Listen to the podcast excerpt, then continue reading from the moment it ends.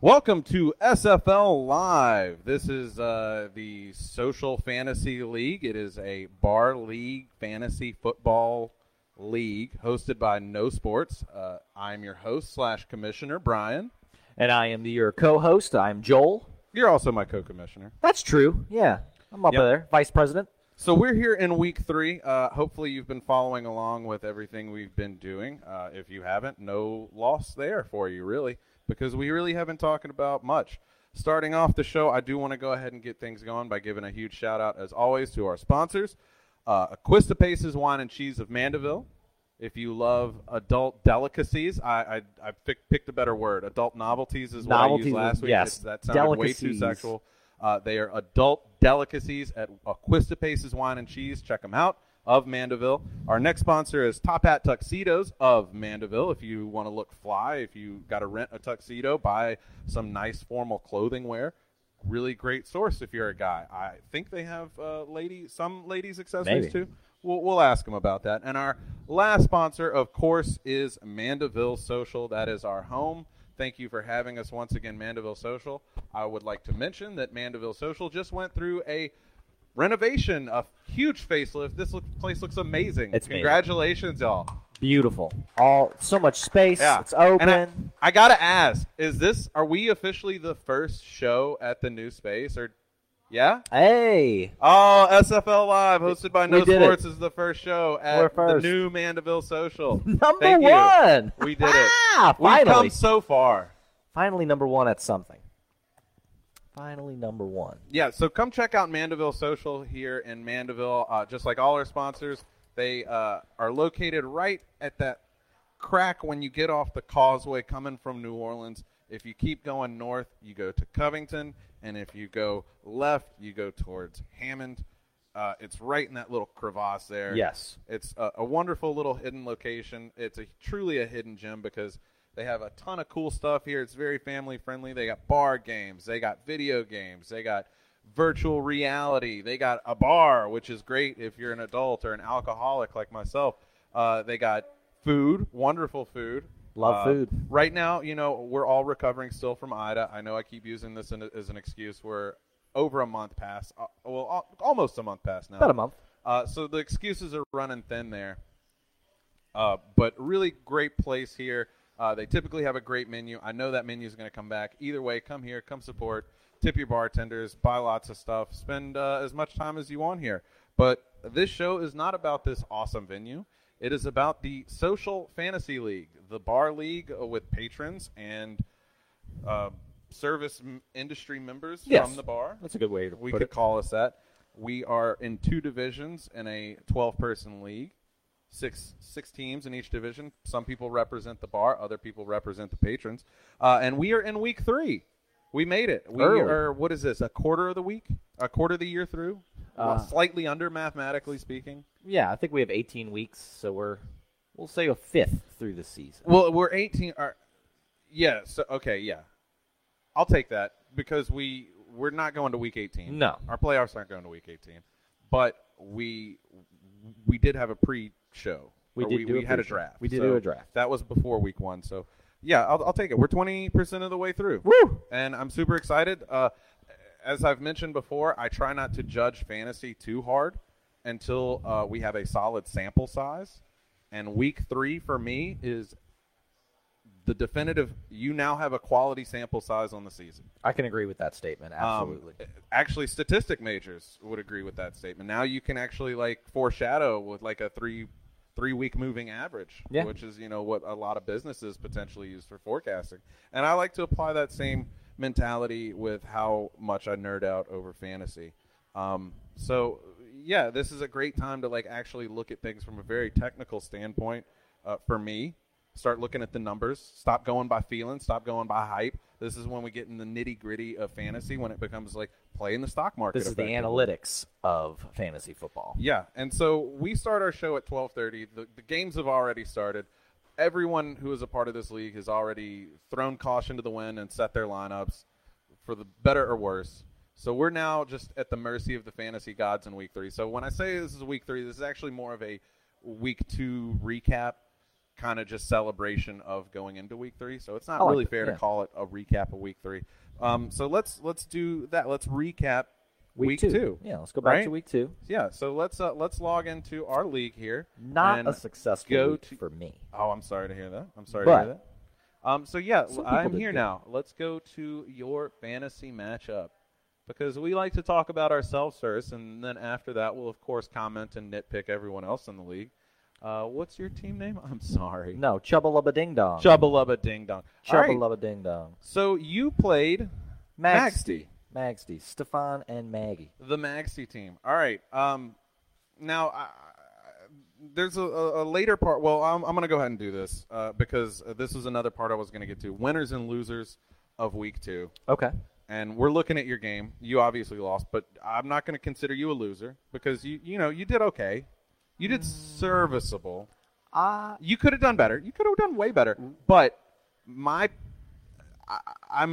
winner pick for this week is Team Magsty. Have you looked at their team? They're nuts. They have oh my god. So they have a fantastic team up top, and then you go down to the bench, and it is like a quality another whole team there. Yes, Tony Pollard, Marquise Brown. They're nuts. Representative from Team Magsty, I know you're here at the bar. What position did y'all draft at? Do you remember? Y'all had the second? No, there's no way y'all had the second pick. If you drafted Derrick Henry, you probably picked fourth or fifth. That would be my guess. Would be fourth or fifth. Yeah. Because that's what happened to me. I got King Henry. You got Derrick Henry. I got King Henry. Beyond Derrick Henry, they got fantastic other picks. They got Dak Prescott, who was not great. I was hyped. I was hype on him, but there was a definitive division on hype behind Dak. Is he going to come back from his injury, or is he going to basically fall off? Yeah, that was a big risk there. Drafting him, I would consider that a win. Then you go down to their wide receivers. They have Keenan Allen and Cooper Kupp. Cooper Kupp has been amazing. Cooper Kupp I love him so much, and every time I play him, he shits on me. And y'all had to have drafted him probably fourth round? Fifth round? That's my guess. Great get. So I'm incredibly worried about your team. I love Mark Andrews, but y'all also have another tight end on your bench, I believe, correct? They have Evan Engram from the New York Giants. So you have Evan Engram on deck who's playing this. This is his first week back, so he's fresh. On a team that doesn't have really any options. No. So, Sterling Shepard, congratulations. In hindsight, now that we have a fair sample size, looking back, I would say Team Magsty is the draft winner. That I can go with that. They also have my favorite kicker of all the kickers. I love Greg Zuerlein. Greg the Leg is easily the greatest kicker to me. Dan Bailey I used to be a big Dan Bailey fan. And then once Dan Bailey left and retired, Greg the Leg has come in and serviced Dallas very well. And I usually like to pick Dallas kickers. Yeah. I really do. Good work, Team Magsty. Proud of you guys. Good job. I would give you a prize of an Aquistapace's tumbler and wine key, but I think you all already got one last week. I will say too, I normally tell my opponents to suck a peen, and definitely they made me suck one this past week. I got destroyed. I got shit on. So Team Magsty is my winner. In fact, in the 2021 hindsight. I'm going to say they won the draft, so that is my pick for the winner. Their team is stacked. I'll reveal my loser later because I don't want to interrupt you any further and your opinion of your game. So go ahead and let us know your thoughts.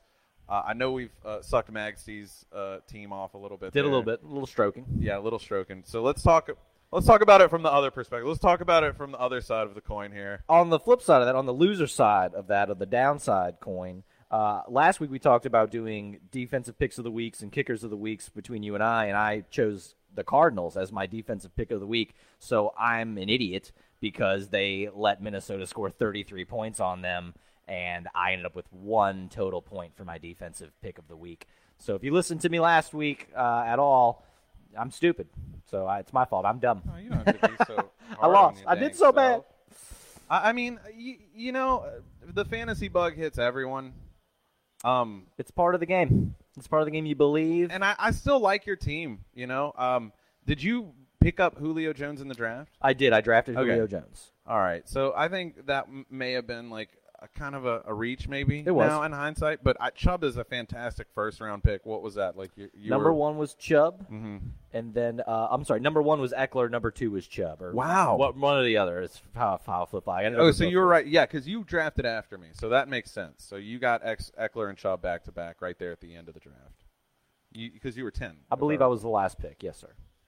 The third, somewhere you were in close there. To the last. It's been a couple of weeks. But like you got Rob Gronkowski. What a breakout, re-breakout. How would you classify what Rob's done with resurgence? Is the word I would use. Resurgence. What did Michael Jordan have a quote unquote resurgence when he went back to Chicago for another? Like, I mean, if you're great and then just like, hey, I'm going to take a year off to quote unquote retire.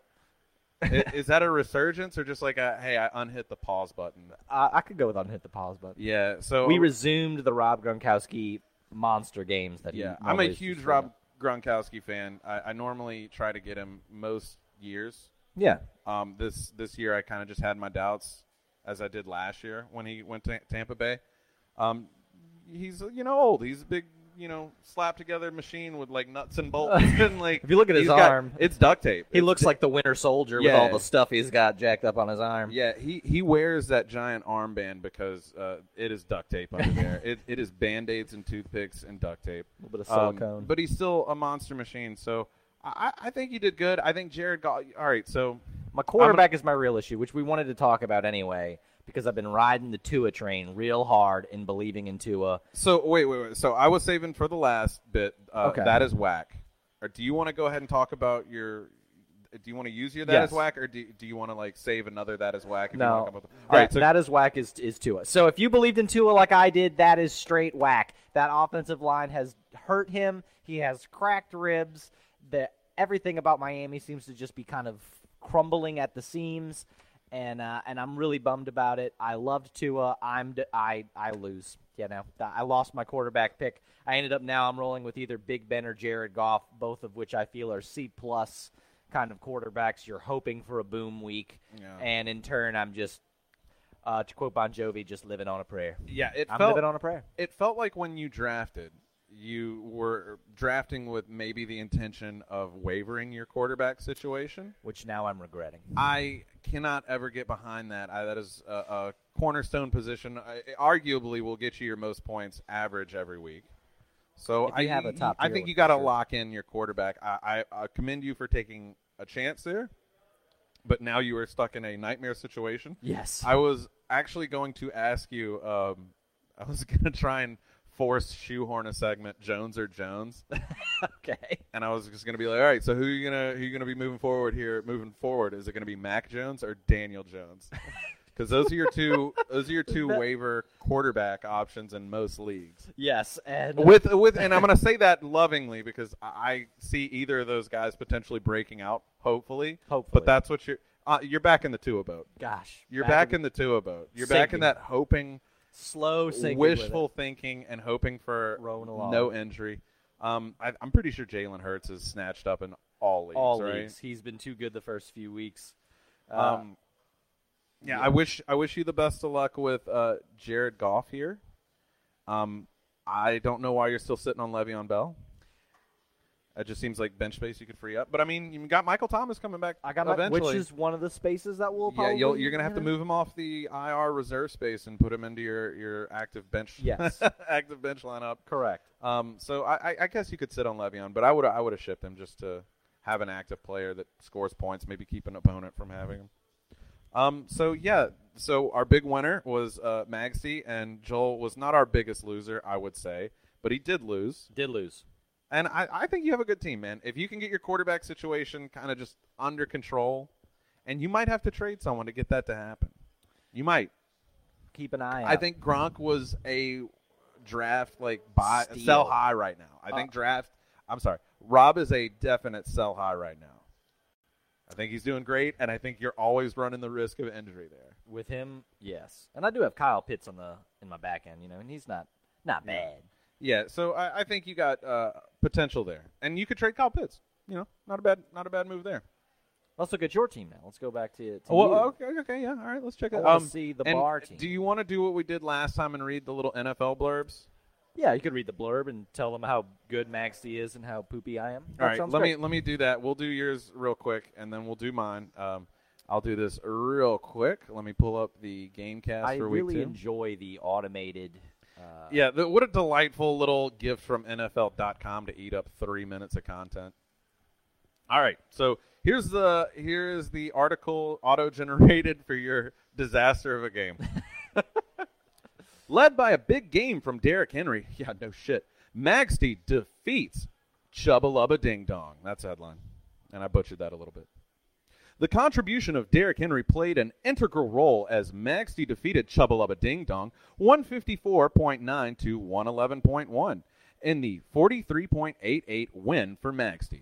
Henry exploded for 47.7 points. Yeah, he was pushing 50 in a lot of leagues. He scored 3 touchdowns as part of his big outing, 182 rush yards, 55 reception yards, 3 touchdowns. He also recorded the highest point total in the league this week, better than any quarterback, with 154.98 points. Magsty had the top total in the league this week. Magsty, 2-0, moves into second place, while Chubba Lubba Ding Dong winds up in 7th place. Next week, Magsty takes on the Fozzie Bears, that is one of the bar owners, while Chubba Lubba Ding Dong gets Drollo, and that's the other bar owner. So fun. So y'all are moving on from this fight.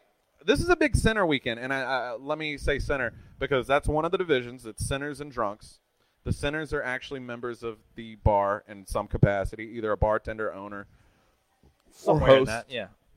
And then the drunks are clearly just members. We have a few here. Thank you. We might talk to one a little later. I think that's hilarious. That's great. It's incredible how good Derrick Henry has been consistently over the last 2 seasons as well, including this one coming into that. Tennessee hasn't had a good running back like that since CJ 2K. Chris Johnson was the last. Is there any other member of Tennessee's team that's that good? No. And they have AJ Brown, Julio. Oh. Period. Oh, Julio. They have A.J. Brown and Tannehill in the backfield. I feel as though Julio and A.J. on their names alone warrant enough respect from any defense to keep heat off Derrick Henry. Yes. They have a loaded team. Despite Derrick putting in the mileage of, like, the sturdiest of 18-wheelers, like, during the 90s, I think he'll be all right. I think they'll be able to use him sparingly, and he's not going to get targeted too much. I hope Derrick can. I have him in a league, maybe 2, and I think he'll be all right. I think he's going to be one of those people. I'm not going to worry about injuries. I always worry about Dalvin Cook. Obviously, it happened. Even Kamara, I worry about injuries more than Derrick Henry at this point. He's proven himself. If you watch any of his workout videos, he literally looks like an Adonis gorilla mixed with The Rock. And just lifting, going, and he's a massive human being. Game update for the local No Sports fans. Not Will Lutz missed a kick. And now I'm sad.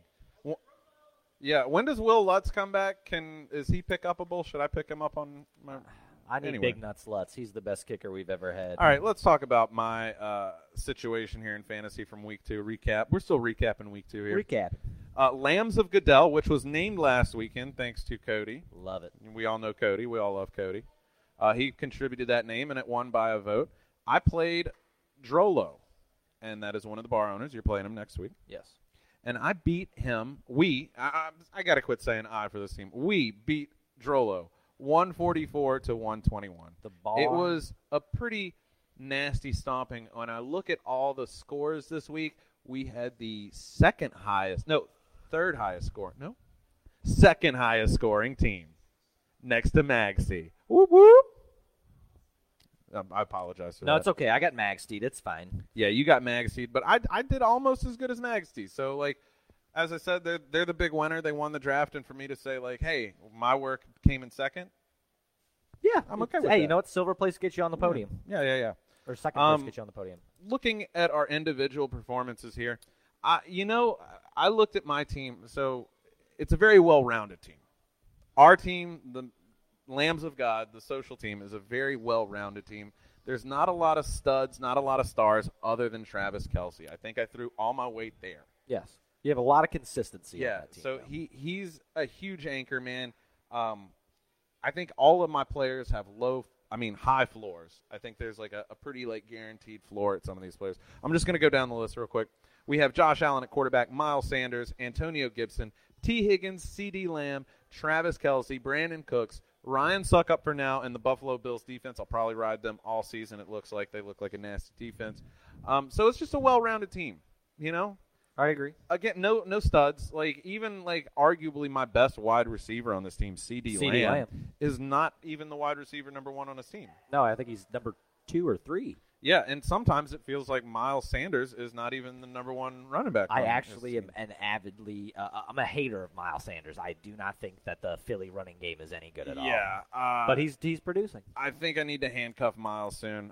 Antonio Gibson has so far been, I don't want to say a disappointment, but he's definitely been averaging out what I felt his floor would be. He's right doing now what Ron Rivera did a lot with the Carolina Panthers, where there was 2 running backs, and like D'Angelo Williams was one. I forget who the other guy was, where you're like, man, I really hope D'Angelo Williams is going to be great. And then he gets like 11 points, 12 max. So, as an RB3, RB2, you can't really complain more than 12, like less than 12.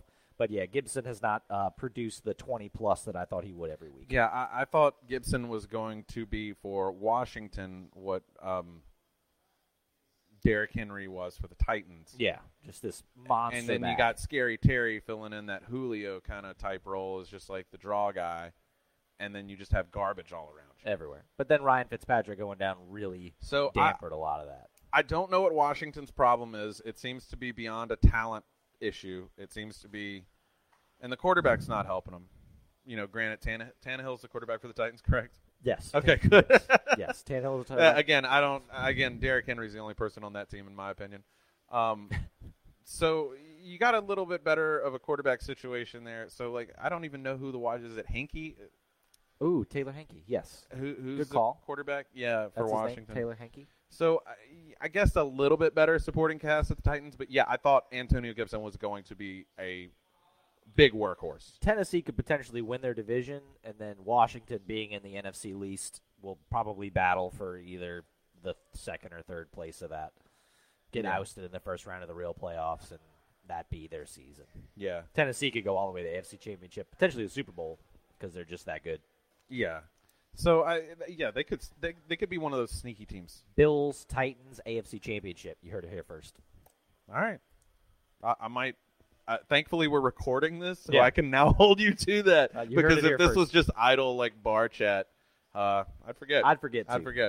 So we're going to potentially hold you to that. Can I actually borrow your pen to write that down? What was the bet? Joel called Bills, Titans, AFC Championship. The Titans, AFC. Bet. What am I betting? I'm not sure yet. No, we'll figure that out.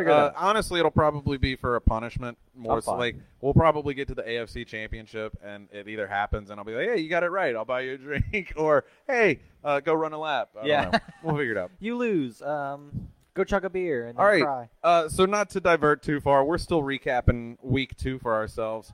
I'm pretty satisfied with my team. Drollo, I felt like he – it's kind of in your camp. He's got the pieces there. It feels like he could break out at any moment. Kyler Murray, obviously, I think, in my opinion, is probably top 2, if not 1. I was going to say, I think he's the best quarterback right now. Saquon Barkley is a workhorse, much akin to the Derrick Henry role, but for a slightly better team than Washington. Yeah. Better than Washington, worse than the Titans. Way worse than the Titans. But he also hasn't produced a lot of points. I think he's only gotten 12 points within 2 weeks. Yeah. Eli Mitchell, which is clearly a filler role for the San Francisco running back situation, which is slowly turning into the Ravens situations. Everyone's getting hurt. I feel bad for him. Chris Godwin, there's so many mouths to feed for the Tampa Bay Buccaneers. I feel like that's going to be bust or boom any week for Chris Godwin, but he could have easily put him over. And this week he gave him probably what I would say Godwin's floor is of 16. Calvin Ridley. He's the number one. He's the number one for Matt Ryan, and if you respect Matt Ryan, that's, Calvin Ridley's a good option. We got Jared Cook for his tight end. Not impressed there. I think he's probably streaming. If not, he should be. I wouldn't rely on Jared Cook. Sterling Shepard. great flex filler for now until Golladay comes back, which was today. We'll see how he does this week. But for that game, Sterling Shepard was a great flex play. I've used him as a flex on a few occasions. Yeah. Kind of a streamer flex. Sterling Shepard, great flex wide receiver. Mason Crosby, decent enough kicker. No complaints there. And the Steelers' defense is odd. Push into that territory of set and forget. Yeah, top five. It's kind of like you put them in good. So I played a good team, and let's see, they scored 121. That would have beat every other losing team, losing team in the league. So they were average. Grolo did. My opponent was league average, and our team just smashed it. Sometimes league you just get schedule screwed, where you just play people's best weeks. So I'm proud of my team, our team. Everyone here. I'm going to go ahead and read the NFL recap here. All right. So, Lambs of Goodell wins against Drollo. What a basic bitch headline. Thanks, algorithm. What? No, that's not even fair. You got, even in your loss, your headline was cool. It was way cooler, yeah. Derrick Henry made sure it was cool. All right, I'm going to change the headline here. Give me just a second. One, two. Lambs of Goodell absolutely wallops Drollo. There we go. You just changed a good word there. Good word. Right. Lambs of Goodell got the second highest point total. See, I didn't even have to do the math. It was right there in the first line of the friggin' article. Lambs of Goodell got the second highest point total in the league this week and beat Drollo 144 to 121. While each team hit their projections, see, we both did great. Yeah. I just, my team's better.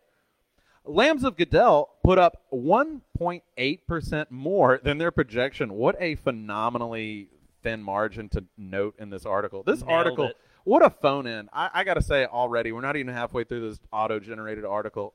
The auto-generator phoned this one in. Yeah.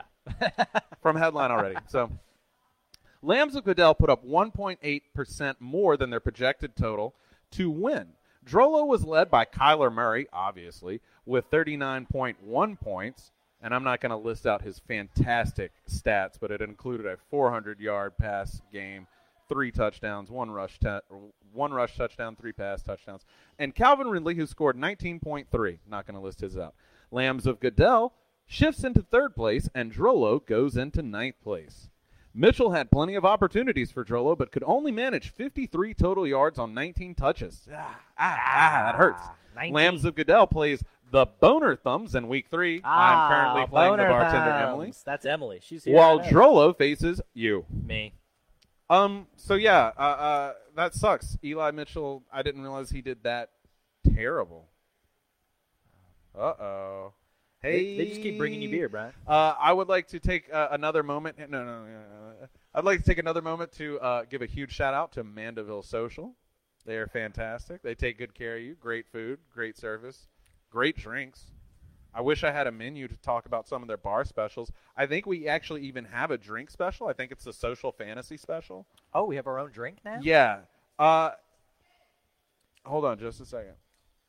I'm gonna find out real quick. Hey, Emily? Are y'all still doing the Social Fantasy drink special? Wasn't it the what is the special? I'm going to guess no if she doesn't free know. Alcohol for everyone who listens to the podcast. No. All right, we got shut down by one of the owners.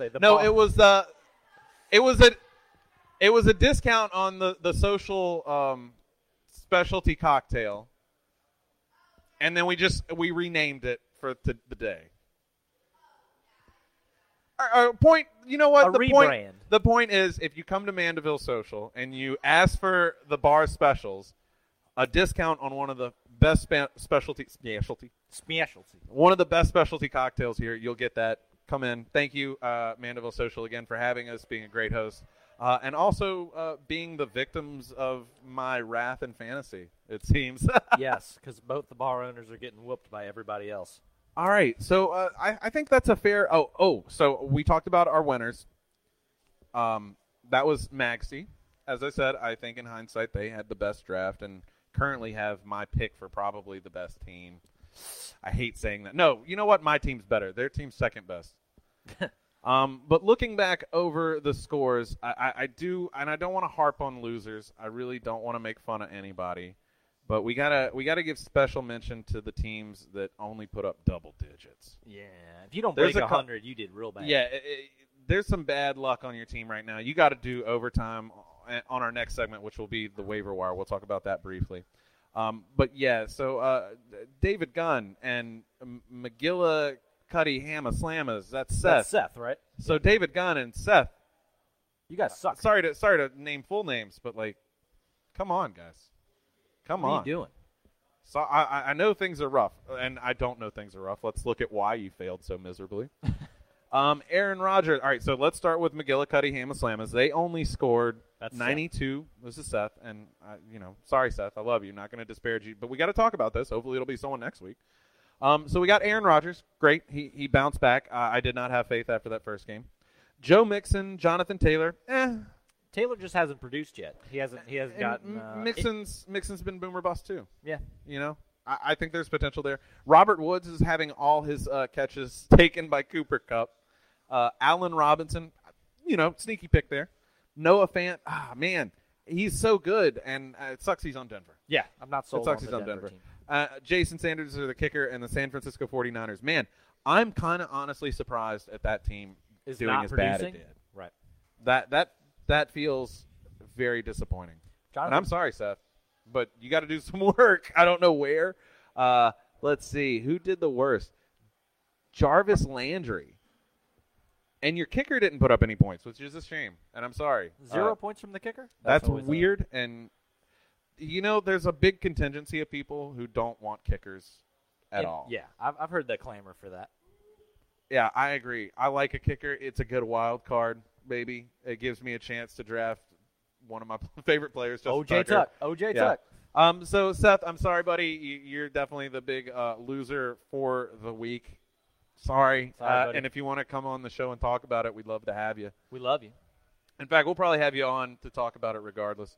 And Gunn team. Team Gunn, 96 points. Didn't do much better. And lost to our one of our guests later. Yeah. We'll get to that. We have a guest coming on later. Team Gunn, Justin Herbert, David Montgomery, James Robinson, Devontae Adams, Devonta Smith. Oh, man, what a great opportunity for Devonta as double Devonta team name. Oh, there's so many opportunities there. Juan Johnson, Najee Harris, Harrison Butker. Butker, the kicker. And the Los Angeles Rams. See, that's another team that, like, I'm on paper. On paper, it should be better. Justin Herbert is Herbert has been somewhat disappointing this season so far. You're so from Louisiana, Herbert. Yeah, that's a Louisiana thing. He just hasn't stood out to me as much as I thought. Like he was getting hyped up to be. Last year, it was a year for the ages for him. Usually, sophomore years for quarterbacks aren't as good as their rookie year. Yeah, when they do blow up that way. Yeah. David Montgomery and James Robinson, I think your team is the biggest issue there. You clearly got the RB1s. You clearly got volume coming in there. It's going to be a matter of your surrounding team for those guys. Well, when we talked about James Robinson last week, that Jacksonville is probably going to be playing from behind a lot, so they're not going to be handing the ball off. Yeah, they won't be handing the ball off as much. Chicago might be another sneaky playoff team there. His wide receivers, though, I really like. And it's a shame. Devontae Adams, obviously a first-round wide receiver. I think that was his first-round pick, yes. And Devonta Smith, which, while disappointing in this past game, who was his biggest loser, putting up only 3 points. 3.6. Okay, so not his biggest loser. His biggest loser was his tight end, Juan Johnson. But I have faith in Devonta Smith. Okay. I think the quarterback situation is a little sketchy there, but I think he's probably the biggest breakout. Did we get another touchdown? Did the Saints get another touchdown? Yeah. Saints got another touchdown. If you had Jameis Winston throwing to... Who's number one? Is that Callaway? Callaway. Oh, I had him on my bench because he's been dookie for... Hey, you know what? I believe in Jameis. All right, so if you had Jameis Winston or Marquez Callaway sitting on your bench, no news here. But all right. Saints are up 14-0, and we love that. Who dat? All right. So, again, this is kind of a sleepy team. Juan Johnson, I think he needs to work on his tight end there. But Najee Harris in the flex, that's a pretty good pick. to have him in your flex, he should be in the RB. He's an RB1. One or two situation. He's an RB1. So I think the RB situation there is fine. I think the quarterback could use a little improvement. The tight end for sure. I'm content with his wide receiver situation, but it kind of let him down this past week for what it's worth. They could have done better. And isn't that just fantasy? So those are my picks for the losers. Do you have any other big losers other than yourself and Tua situation? Myself and Tua. No, yeah. Nobody else. I'm the loser. I will say that you had the third lowest score. Yes, so I was almost there. Other than the two people we just talked about, you did. I did crack 100, yeah. But I needed to play one of those two people to even win. Yeah, it was a rough week for me. There. Week two, there's still time. Yeah. Still time. All right, so we're about halfway through our show here. So let's get into the waiver watch. Did you make any moves this week waiver-wise? I did. I switched my defense out because the Cardinals hurt me so bad, and then I also switched my kicker because he caught COVID. So I had to that happens. I ended up picking up the Carolina Panthers defense, who played on Thursday, and those Thursday night games are always such a gamble because there's one team that's really good and prepared and one team that is just not. They played Houston this past week on Thursday. If you watched that game, Carolina really dominated that game. They won 24-9.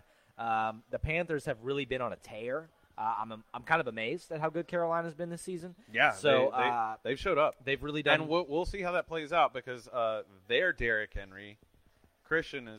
McCaffrey is out, and he has a hamstring injury. And they're saying it's not bad, but man, hamstring injuries, man, it wouldn't take much to re-aggravate. What's really too is that he hasn't even been the best player on the team. Sam Darnold literally looks like an MVP candidate behind that line. Yeah. Does Gase like? Is he that bad? Is the coach of the the Jets? The Jets coach that bad? I'm pretty sure the Jets just don't know how to do anything but tank, but it really goes to show you what a different system and less pressure from New York has done for Sam Darnold. He's been incredible. He's absolutely been incredible. Good for him. I see that you also picked up Tim Patrick. I did. I grabbed another wide receiver just to throw on the bench and hold. Didn't one of the Denver receivers get injured? I believe Jerry Jeudy was injured. Jerry Jeudy, that is correct. Because I have Courtland Sutton in a couple leagues, and he definitely. I saw an uptick last week. I've had Tim Patrick in previous years. I like him. Good pick up there. Just something to have. Yeah. Who else did you pick up? Let's see. You also got the Raiders and Goff because I'm not going to judge you. We've already talked about your quarter situation there. Yeah, and I dropped the Raiders almost immediately for their defense. Yeah, and you know why not? It seems like you're wavering, streaming your defense situation too there. And I'm holding on to Justin Fields. I know he's starting this week for Chicago. I have Goff as well. They're both putting up the same numbers at this moment, but I'm really hoping to watch Justin Fields. He's been my late sleepy pick for the year to be this rookie breakout candidate. I believe in Justin Fields. And, again, if you're watching this or listening and then he ends up tanking, don't listen to me. I'm really terrible at picking these things sometimes. So was there anyone that you wish you would have got this past week? Anyone that you I'd really... say I got my squad. I'd say I got the people I was hoping for. Really the big pick I needed was the Panthers defense. I needed a better defense there right now. Yeah. The Panthers, I believe, are ranked in the top 5 with how good they're doing. So now I kind of potentially could have they're ranked 3 in our league. So I could potentially have a set-and-forget defense, which is comfortable. Great, yes. Which is very comfortable for me. Great. And, your turn. So I made, again, this is a difficult situation for me because I am vocally saying that this team is not my team. And in some ways that relieves me of liability and responsibility for how well it does. But at the same time, I'm making very personal moves that I feel would be best when it comes to the waiver situation. Because I can't have the bar here, or not here, at my house telling me, hey, pick this person up. You need to fill this role. Like, hey, I don't want to just leave it sitting until we're already through the games, right? Correct. So I feel obligated to give my expertise as the voice, and until another official is elected to take over this team, which may happen, I'm open to it. If someone shows up and wants to be like, hey, I'm running the team, I might not put up a fight. So these are the moves I made, and I'm pretty proud of them. I picked up Cordell Patterson. Cordell. And he... Who is he with right now? He is with the Falcons. The Falcons. And Speedy guy. yeah, he seems to be a very Pierre Thomas-y kind of gadget, you know, out of the backfield receiver type position for him. Excuse me. Well, let's hope that they can do well with him, because he was very good when he was with Minnesota for those few games he would actually play. Well, whenever I see these kind of situations popping up, I think early days Kamara and Ingram. Okay. And I just hope for that again. So I'm going to hope that Patterson here is the future Kamara. That'd be good. And Mike Davis is the future Ingram. And that sounds stupid. Atlanta's not good enough. Atlanta's not good enough to make that happen. In the event Mark Ingram is ever going to listen to this, I just want you to know we love you. We're from New Orleans, and we love you. Yeah, love you, Mark Ingram. Speaking of which, another waiver move I picked up was Mark Ingram. And I want to say that was to – I may have – and I have to go back and look, but it's not really important. I think I dropped one of the Ravens, like, lottery picks to, like, get a running back. I think maybe I have Le'Veon Bell before you. Yeah, I think I may have Le'Veon Bell, and obviously Le'Veon didn't even get off the practice squad. So Mark Ingram's actually getting touches and reps. Is he their RB1 in Houston? I believe so. In Houston, yeah, I would say he's. It's a running back. Who's by the committee, other guy? But David Johnson. And I'm never sold on DJ. Yeah, it seems like a shitty team that'll probably be playing from behind, and Mark Ingram's not going to have good opportunities, but he is the RB1 for that role, and he's a he's got a Frank Gore vibe now too. Sturdy. He's definitely sturdy. Quads like an oak tree. We'll go with sturdy. He's a sturdy back. Yeah. Let's see. Did I make any more moves on behalf of this team? No, I did not. I'm fine with the moves I made. I like the moves I made. I don't see really anyone else. Like Jamison Crowder, Jeff Wilson got picked up. Those are like just kind of like a lottery. Just dudes, picks, you know. Just like dudes. I don't trust the Jets. Obviously, the San Francisco. I don't trust the Jets for Jamison Crowder. What's the guy who's receiving for the Jets right now? Who's actually been doing good? Is there one? Someone filled in who's been doing okay. I can't remember. Corey Davis. Thank you. So there's some lost touches there for Corey, and with Jameis coming back, but I don't trust that offense. It's just hard to buy into the Jets. And then Jeff Wilson is getting a lot of hype as like going to be the guy for the San Francisco backfield, but man, I don't trust him right now. There's been 4 different guys for that backfield this season already. As far as people I missed out on. San Francisco's backfield is starting to look like what the Patriots' backfield used to look like, where you're like, man, this guy could have one boom week, and then he doesn't see the field for 4 more. Yeah. So I think I made appropriate moves. I don't think there was anyone better out there. I'm not 100% secure with my team, but I think we're a sneaky team. And I will say with a 12-team league, too, the pool of players available to you is pretty thin that are, like, decent and worthy of picking up. We have a lot of... We have a good amount of bench spots, good amount of teams. So the pickings are thin. You really got to fight. Teams are deep, waiver shallow. Team deep, waiver shallow. I like that. All right, so that's the waiver situation currently for SFL Live. I'm going to continue to make moves until someone says, hey, you know, look at this. You know, I'm just going to be the resident expert for the Bar League team. If I ever die or leave the bar, I hope someone manages this team beyond me, because it's bigger than me now. It's the bar's team. It has grown into its own entity. Now I'm going to ask you first, because I want to go into the next segment with this. Did you have any potential trades that you saw out there that you are thinking about, considering, looking at, wanting, envying? To be honest with you, no. Not in this league specifically, and I like to keep things about the show about this specific league. Yeah. I haven't seen anything that I've been overly hyped about, but like we talked about, that week 3 is kind of the end of your sample size. Yeah. So once we get past this week and I have a little more communal average of what people are doing, that's when I'll probably start looking to make some trades. Yeah. Because if you're 0-3 at the end of this week, you have to start doing something. Otherwise, your season's really done. Because if you go, we're 20% of the way through. We are 20% of the way through. If you don't have shit in gear, 20% of the way through. Yeah. If you're 0-3, you should be in a panic. If you're at 1-2, you should be really looking at stuff to do. If you're 2-1, you can be like, okay, let's ease it out. 3-0, baby, keep riding it. Ride the wave. If you were starting in New Orleans and traveling to Los Angeles, we're in Austin. Yeah, we are a quarter of the way. You can't go back now. Like, you got to start looking for tires on the road. You got to start finding gas stations out in the middle of nowhere.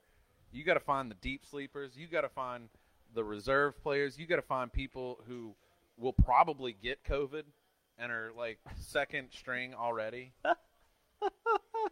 Just because no one's going to pick them up. So, like, all right, so you're comfortable with your team though. I'm very comfortable. You're not seeing anyone out there. Other than the quarterback situation, which we've discussed earlier, where I'm probably going to have to start looking for some of that. Yeah, Is there anyone on your team that is trade bait right now? Is there do you want to vocalize to the league, to our listeners, more importantly our league members, is there anyone you're trying to get rid of? I would like to let the league know in general. DJ Chark is how you believe. DJ Chark. I have him on my bench. He's a wide receiver 1 for the Jags. I'm more than willing to let him go. Kyle Pitts, I just don't like Atlanta. So, I mean, it's nothing against him. He's great in production, but I just don't like Atlanta.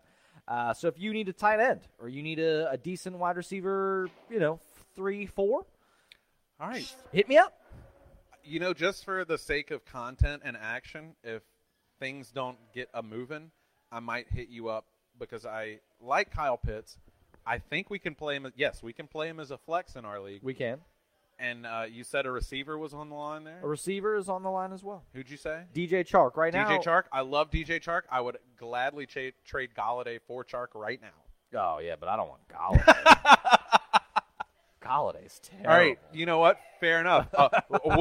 First off, let's wait and see how he does this week, and maybe you might change your mind. You're right. I might change my mind. And we could talk about it next week. But probably not.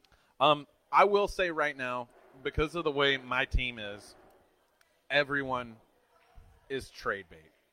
Because my team, I feel, is like a lower well-rounded, Travis Kelce seems to be the only piece that is like the superstar. Yeah, it seems like he's the only person someone would go out in a trade for, unless I feel like the Amari Cooper owner in our league was like, hey man, Amari's injured, I really want CeeDee. I trust Dak's arm. I need CeeDee so bad. Yeah, so like I think the only piece I have is Kelce. As far as being able to trade anybody wanting it, I feel like I'm going to have to package everything else to like get a trade to go through for me. Yeah, otherwise you could send Kelce on his own and get a heaping return. Yeah, a heaping return. There's no real trades out there. I mean, obviously I want Kyler Murray. Who wouldn't? I drafted him in half of my leagues that I was playing in. I'm content with Josh Allen though. I'm not upset about it. I'm looking for another deep-rooted love for Jay Allen. Deep-rooted. I would love a running back 1. Miles Sanders and Antonio Gibson just seem like RB2. I'd say even 3 sometimes. Flex kind of players. Spots. So I would love a good, solid RB1. Again, my wide receiver situation, I feel like I'm playing with like the best of the wide receiver 2s across multiple teams. So I would love a good stud wide receiver. I have Kelce now, so like if I lose Kelce, I feel like I just need to replace him in some kind. Obviously, you don't replace Kelce. The production alone is insane. Maybe like a Waller for Kelce straight up. Hey, tight end. If you believe that much in the, I like Waller. I'm not going to bash at all on the Vegas offense right now. Vegas is killing it. I'm amazed, to be honest. And Waller, I think Waller and Hawkinson are the top 2 tight ends right now, if I do recall correctly. Yeah. And then Kelce might be 3rd. So if you have T.J. Hockenson, also holler at me. I love T.J. Hockenson. Throw him my way. I'm high on Hawk. I'm not as high as I am Waller and Kelce. So that's all I got to say on Hawk right now. And back to the point that I've made several times already, it's really more about the team surrounding him. It's about the team. Kelce has Tyreek Hill.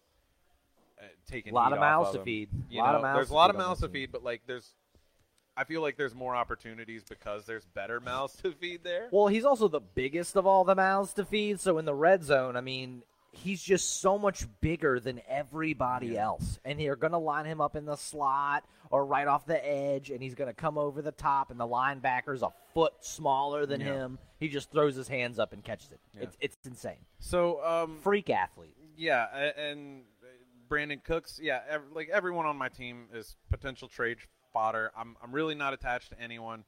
Jameis Winston, Leonard Fournette, Mark Ingram, all of them. I hope they break out. God bless Winston. I hope he's not as inconsistent all year because I would love to trade him. And I secretly want him. So all right, we could discuss that. We'll talk about it. Maybe we'll work out something this week because, again, you said you had some pieces you were willing to let go, and obviously I'm willing to let go of everything. But I'm very excited to move into our next segment. Chris, you good? You ready? I would like to go ahead and introduce, I think this is the first person other than Daryl we've slightly had conversations with on the side. This is the first league member that we've had on the show to actually talk about his team. So let me go ahead and introduce, Chris Bizzle? Chris Bizzle. Let me introduce Chris Bizzle, manager and owner of the low-key Delta variants of the Division of Drunks. Welcome, Chris. Welcome, Chris. I just want to tell you before you say anything that I absolutely love your team name. Loki's Delta Variance is hilarious. Thank you, thank you. Quality team name. Welcome to the show. Thank you. Happy to have you. All right, just talking to the mic there for me since I... Yep. All right, so you're good. All right, perfect. All right, so welcome to the show. Thank you for coming on. Thank you for making the drive from Baton Rouge. We have league members from all over the place. We got some in Baton Rouge, some in New Orleans, some here in Mandeville. Hey SFL listeners, sorry for the interruption, but during the live show we experienced an issue with our mic feed, so unfortunately the remainder of this episode will sound a bit off.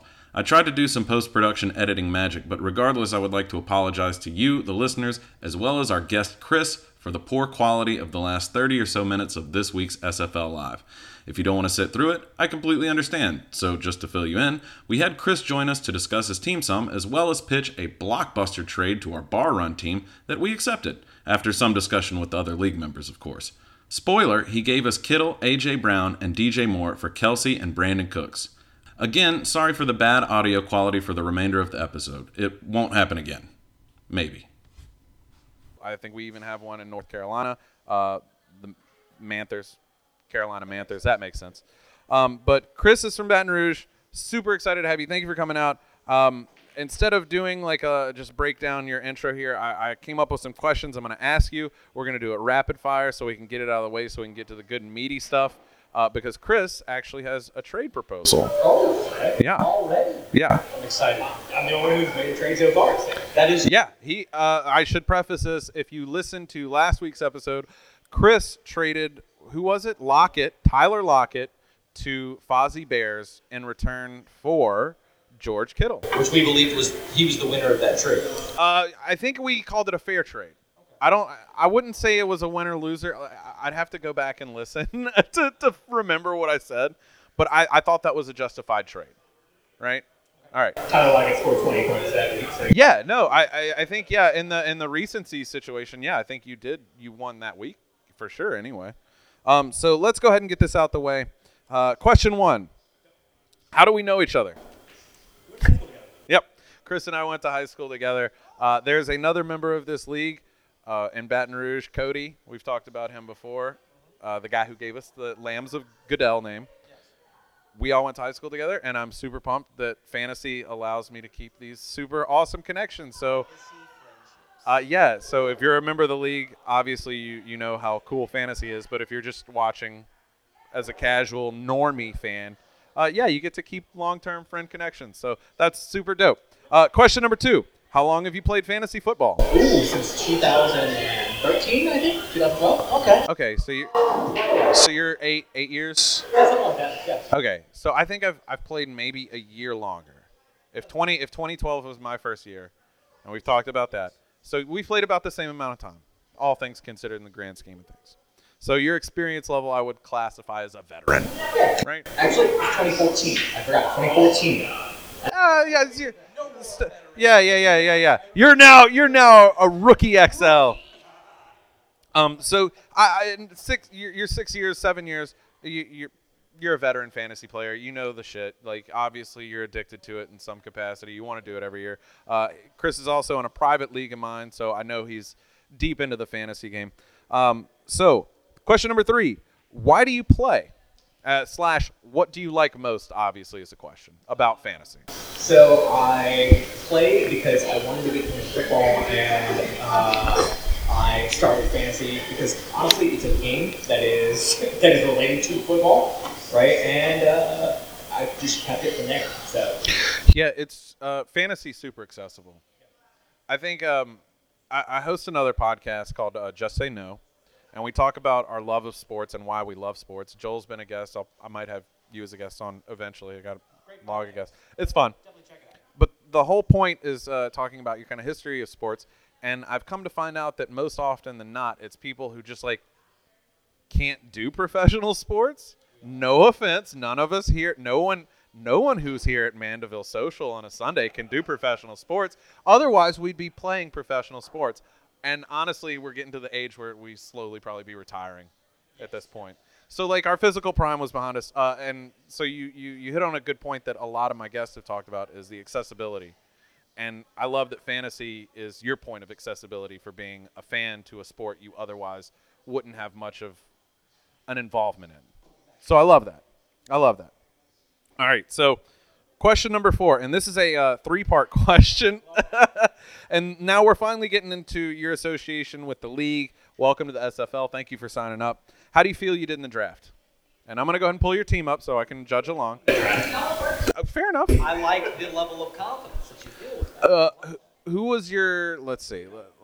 Yeah. Which, granted as my 1 and 1. So who was your first pick? I'm going to assume it was Dalvin Cook, even though he's not starting right now because he's injured. Yeah. But you smartly enough got Madison. Yeah. Did you draft him? Yeah, good call. Good call. You to pick the handcuff, which is always smart to get. Yeah. If your second overall pick is a running back, you pick that handcuff. Yeah. Looking at your team, I'm just going to run down everyone real quick, and I'm going to do my best if you hear any discrepancies as far as, like, who I think your most important players would be, let me know. But so your quarterback situation seems to be your weak point right now. I will agree. Joe Burrow, which is not bad. I wouldn't blame you. It's not bad. And you live in Louisiana, so you're over hype on him. No, not at all. Okay. Regardless. Terrible. Well, then you drafted him. I drafted him, yes. So you coming into the league, so I played Dynasty, right? Yeah, okay. Everyone wants to pick Joe Burrow, number 1, if you're a cheap quarterback league. Okay, no, Dynasty's fair. And I said, why would you do that? He's only produced on a season, right? Yes. He's won 1 year of good production, right? Yeah. And then this year, I missed on Trey Lance most of the time. And then I said, I guess I'm going with Burrow. So you went a more question mark. Yeah, 100% question mark. Yeah. Okay. So you definitely went more of a I don't want to say potentially streaming your quarterback situation, but you definitely took a chance. Oh yeah, 100%. Okay, that's fair. I said I could be wrong. And Dalvin Cook, you were obviously like top 4 draft pick. Okay. And I can't. And when you're in that top draft area, I can't blame you for like that first pick. So who was your second pick? Because if I had to bet, it was either AJ or Terry. AJ. It was Terry. I'm sorry, AJ. Sorry. AJ Brown. That's not bad. I like AJ Brown. I think he's a great receiver. I think with Julio on the other side, that opens it up for him. Let's hope it produces into that hopes and dreams that we both share. I had AJ Brown in the league, so I'm with that. I feel like you're kind of in that same situation as the SFL team as far as your wide receiver situation goes. It's kind of like you have a complimentary wide receiver. Well, no, because you got Scary Terry. Oh, man. Yeah. Well, so, all right, so let me backtrack here. Let me fill that hole that I just dug for myself. But they're not names that pop out as, like, the top tier wide. They're not like your – Devonta Adams, Tyreek Hills, not even in like Stephon Diggs, even though probably I think Scary Terry actually has more points than Stephon so far this season, maybe even AJ. But they're just not the tier 1 wide receiver names that you would normally think about. I think in hindsight, my 2021 draft hindsight, you did really good. Really good. AJ and Terry are great value draft picks. And did you draft the Arizona running back, Chase Edmonds? Did you draft him? Okay, that was very smart. I know a lot of leagues people did not pick him. He was a top free agent the first week. Good call. So your wide or your running back, you have Dalvin Cook, Chase Edmonds. Great duo there. A really good value wide receiver situation. Again, I'll stand by my comment. Not upper tier, not tier one wide receiver. Fine. Yeah, that's fine. Your tight end situation, you made that trade last week, George Kittle. I'd put him in the upper end. You know, I don't think he's the Waller or Kelce level that he's been hyped to be in seasons previous, but he's still like Mark Andrews level. He's very good. He's just injured. Yeah. That's really the issue is can he stay healthy and stay on the field? Cortland Sutton, who we've already kind of mentioned in this show, who's gotten a little benefit from an injured Jerry Jeudy. That's top 25. Yeah. Yeah, and let's go down. Which is great. And you got my favorite. Right on the 25. You got a good team, man. And you got Justin Tucker, my favorite fucking kicker. Don't need to talk about that. Denver D. Always a solid D. I don't want to say set and forget D, but like enough so that you don't have to stress. For the first 3 weeks, set and forget. Yeah. I'm going to say for this week, because they're playing the Jets. It's funny. Oh, yeah. You're fine this week. My defensive pick of the week is because they're playing the Jets. So we talk about Justin Tucker, right? It's funny because when you and I are in a league together, right, it's always a game of chicken of how soon we're going to draft Justin Tucker. It usually boils down to like round 7, 8, and 9 where like I can feel it and I know Chris feels it. I was going to ask, where does the pressure begin? It starts, depending on how many teams in the league, 12 person, like I think it was around 10 or so. You said, it was because you know my draft strategy. Like I like to finish out my team before I really move into my bench. So like it had to have been top 10 picks for both him and me and most other leagues that I'm in. No, when he picked J-Tuck, Brian, did you just like feel like seething anger and pain inside because you didn't get Justin? On a personal level, yes, but I had to zoom out. I am representing a team. I'm representing this team. I had to let go of my emotional attachment. I had to say, nay, Justin Tucker is not the value that I would recommend. Like, I personally overvalue Justin Tucker. That's fine.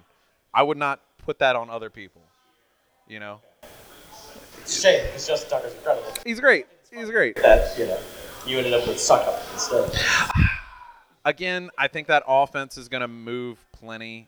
And he's not going to get, like, a bunch of 50, 40-yard three-point field goals. He's going to get extra points. He's going to get your 5 touchdown extra points. That the Patriots are not the Patriots. The Tampa Bay, the Tom Brady's team is going to get. Tom Brady's going to get. Okay, so, like, you had a good draft, man. I think you did a great draft job. You drafted 4th, so, yeah, man. Or somewhere in the top. Second. Yeah, dude, that's a tough one. Yeah. The comeback from 12 teams. That's miserable. So long. That's miserable. Yeah, so I think you had a great draft. So, question 4, part 2. Team name.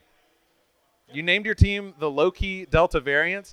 I don't think we need to spend too much time on that. Do you just want to briefly explain where you got that from? Okay, so I was on Twitter at one point, and a person at DragonCon dressed as a flight attendant in a low costume of Delta. And I was like, oh, this is my team name. I've got this. And then I spent an hour in Photoshop making that an actual logo rather than a person's picture. Nice. So, all right. Yep. Well, I love the team name. I've said it before many times. I'm more of a fan of player name puns, which is fine.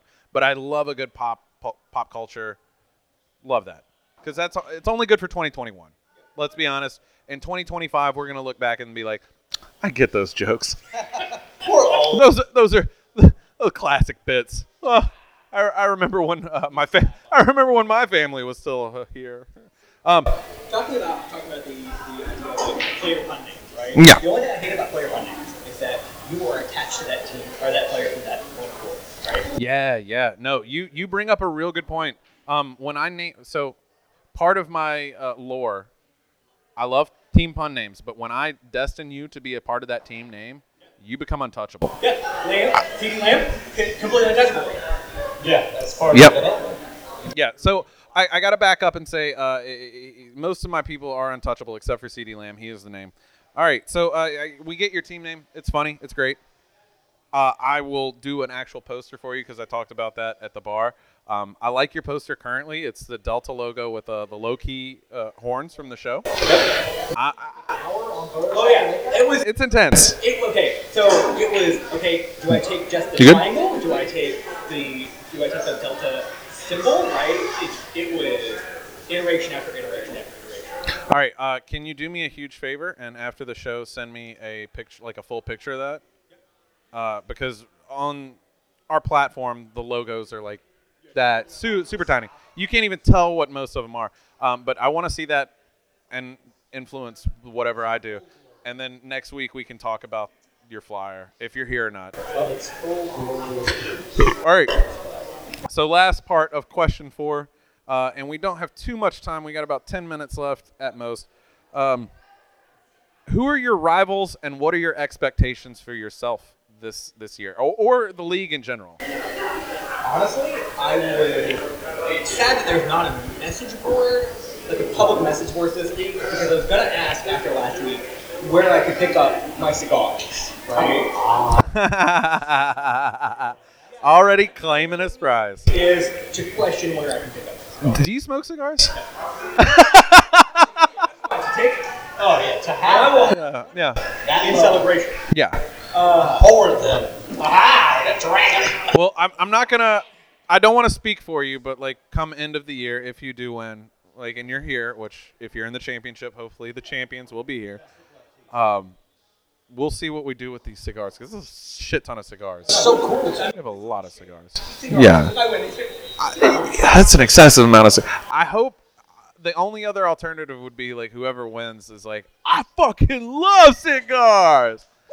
Woo! And then I can, and then I can just be like, do you really need the $50 gift certificate then? Like, yeah, this is my Saturday afternoon. I'm a Wolftown 20-mile cigar. All right, so you're hype on your fucking team. Okay, so let's put it this way, right? I traded my number 3 receiver, knowing that I could put my number 4 or number 5 receiver in there and make the same amount of points. It's 20. It's true. You do have a very balanced wide receiver situation. And to backtrack on my previous statements, it's a bunch of, like, quality guys, you know? Like, DJ Moore just put up 20. That's what I was just going to say. Like, even on your bench, and we didn't talk about this just a second ago, but you have DJ Moore on the Panthers, who are doing great right now. Number 1 wide receiver. He's the number 1 wide receiver on, I think, currently the number 1 ranked team. I don't know the full rank. He is a cheeky guy. Yeah. You got Rondale Moore, who seems to be in the breakout position for Kyler Murray. And he's one of the – it's kind of like a Calvin Ridley type vibe. You know, he's clearly – yeah, no, it's clearly – you're clearly behind someone better, but you're kind of like you're the rookie who's, like, really good enough to, like, beat the third – cornerback for your opposing team because everyone else is on the big road receivers. Yeah, you can get the number 2 to D-Hop out there. I mean, yeah. D-Hop's going to absorb so much looks. That's great. And this is an interesting one because you got Pittman and T.Y. Hilton. I feel like either or – well, if one plays – okay, so T.Y. Hilton I think is actually dead, right? He might be. He's a 3-hour spot, so why not?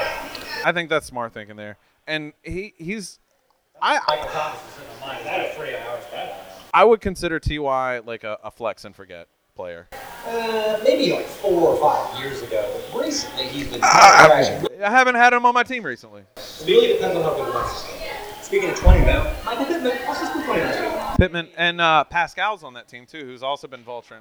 So Tyrod Taylor, who's the quarterback there? Carson Wentz. Carson Wentz. Sorry. Yeah, I think Carson's good enough to feed those mouths. So again, sorry for my negative comments on your wide receivers. You have a very balanced. Again, no names that really pop to me, no names that stand out. Nothing.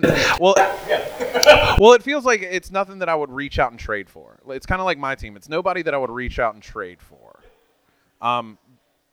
But yeah, so like I like your team. Like I think you did a great job on your draft. I think you've done good on your moves so far. Obviously, like, you're filling voids with Dalvin Cook being out. DJ Moore, he's on your bench for some reason. Because I had Yeah, you got to know. I might have played DJ over Cortland, but at the same time with Jared Jeudy going down, yeah, good call. But that's not why you're here. You're not here to talk about just your team and how you did, and you're not here to stroke your own self. Chris is here with intentions. Chris came here with a goal. He hit me up this past week, and he asked me a very important fantasy question. And it's one I kind of scoffed at originally because the names up front just didn't do it for me. But your reaction for scoffed. How did that go? All right. I'm just gonna hit you with. I'm gonna hit you with what he said to me, and then I'm gonna give you my natural reaction. So it's a. And you know, I'm paraphrasing here.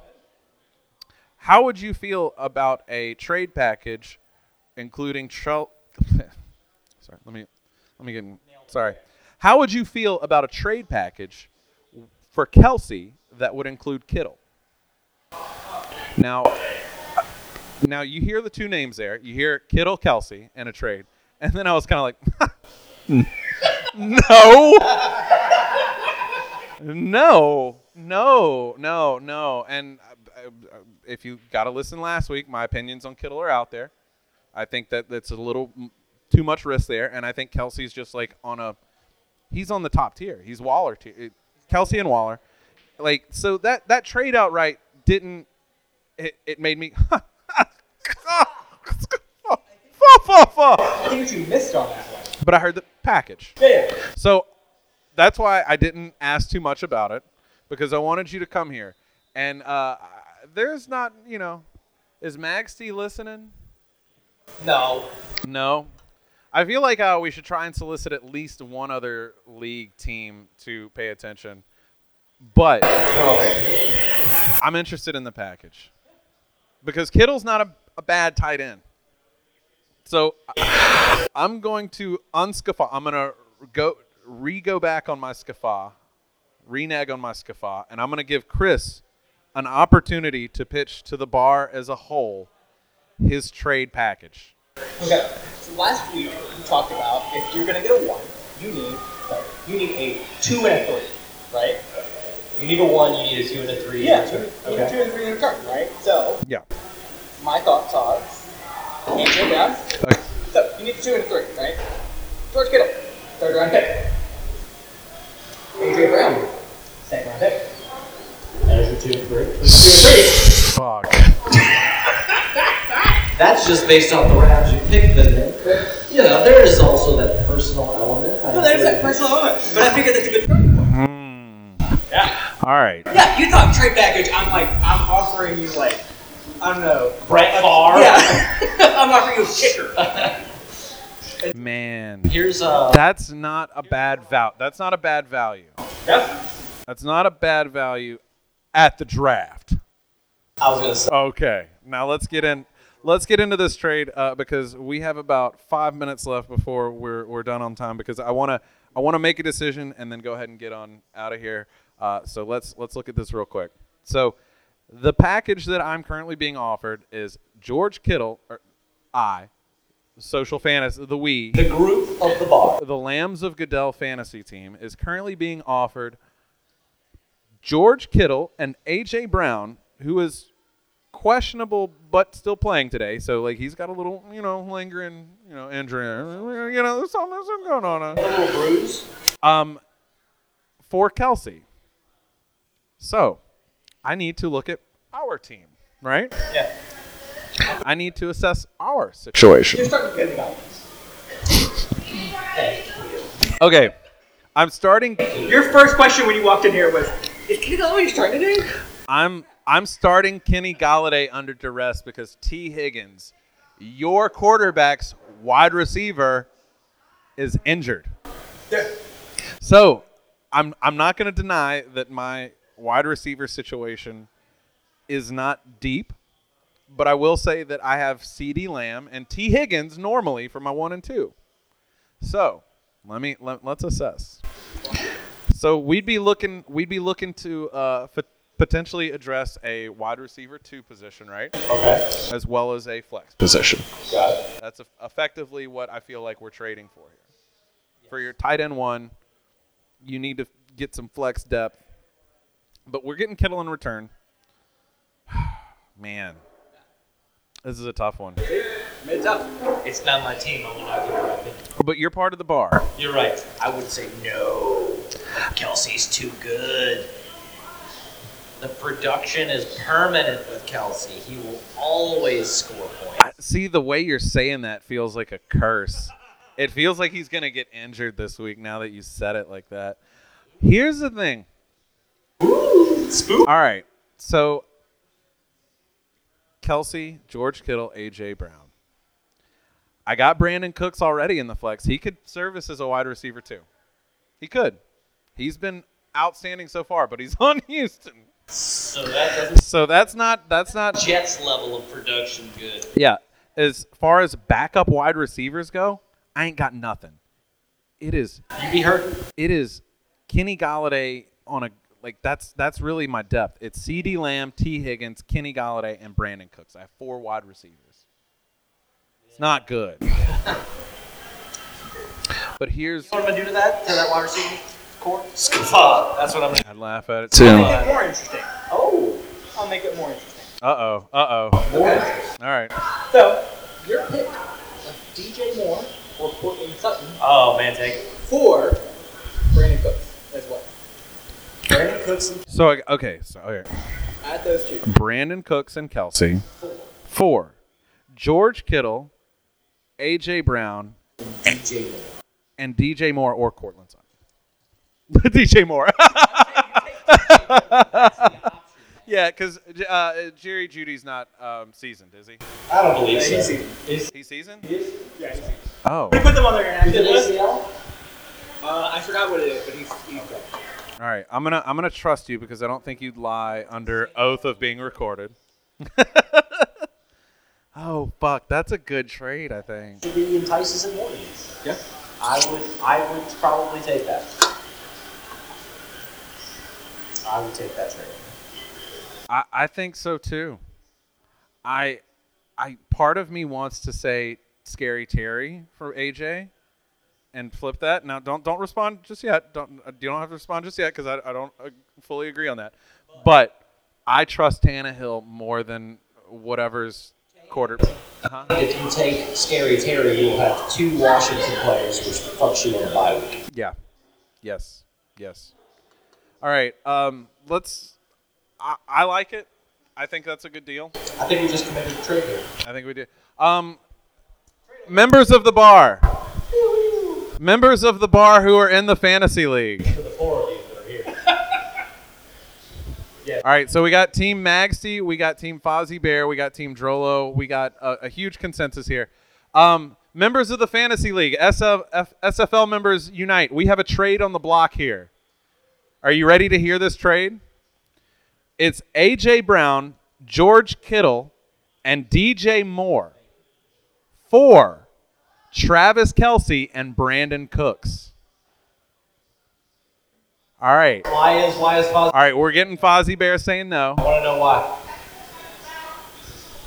And then all right, so we should mention Fozzie Bears is the team that traded George Kittle recently.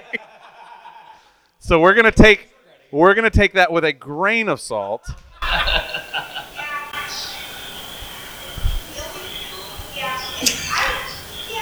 So you're not going to fight this trade if it happens. Magsty. So we already got a Kittle hater. You're really just like, fuck the bar team. You got rid of it in the first place, right? It's like, I hate this guy. You're just like, fuck the bar team. Let the bar team lose. All right, Magsty, how do you feel about that trade? You're for it? You think that's a good, fair trade? It's 3 for 2, but Kittle's one of those 2, so that's like 3. Kelce, I'm sorry. Kelce. 3 positions in 1. They're so interchangeable. Man. Sorry, Lagunitas has got me. All right, so the bar team is trading away. Kelce and Brandon Cooks for George Kittle, A.J. Brown, and D.J. Moore. See, I love that Fozzie Bear's like, I love it. Yeah, the person who traded Kittle's like, so this team that I have very minority stake in is getting this player I just traded away for. All right, so Maxie, you're my current pick team winner league 2021 hindsight. How do you feel on that trade? Do you think it's like a fair value trade though? They think it's fair. I think it's a fair value trade, too. Fair. The DJ Moore is what sets it over the top. That's it. Come on, about who? No, it's A.J. Brown. A.J. Brown. The better Brown. Not Antonio Brown. I would not. No one wants Antonio Brown. I have. Yeah. Nobody wants. Yeah. No, you tried to trade it up. Why? All right, so A.J. Brown, George Kittle, DJ Moore for Kelce. I think it's a fair trade too. Yeah, I think we just made a trade happen right here on the show. You heard it. I think that's a trade. I'm gonna put the responsibility on you to send the trade. Obviously, we're in the middle of week 3, so it won't go into effect till. So it will not go into effect till next week. We'll see how it plays out. I feel like has Kittle even played? I think he's not. All right. I think that you have agreed to this. Yeah, no, I don't. You don't make deals on like what just happened. All right, so we got George Kittle who has not played yet, and Travis Kelce. Is he already? He's already put up 17 points. Turn here, it's happening. All right, but here's the thing. If Kittle puts up 20 and, like, I have wide receiver depth for days, we have wide receiver depth for days. Because this isn't my team. Why would I take that stupid trade? I would never take that stupid trade. This is for content purposes. I think long season, I think that's a fair value. I'm taking a risk assuming the Kittle burden. The Kittle burden. But with all their, like, turmoil at running back and even wide receiver, I feel like Kittle's going to have opportunities if he stays healthy. Let's hope. He'll be able to at least service that position, and then I don't have to worry about wide receivers again. It's too late. Okay. No, I shook hands. Yeah. No, I think it's a good deal.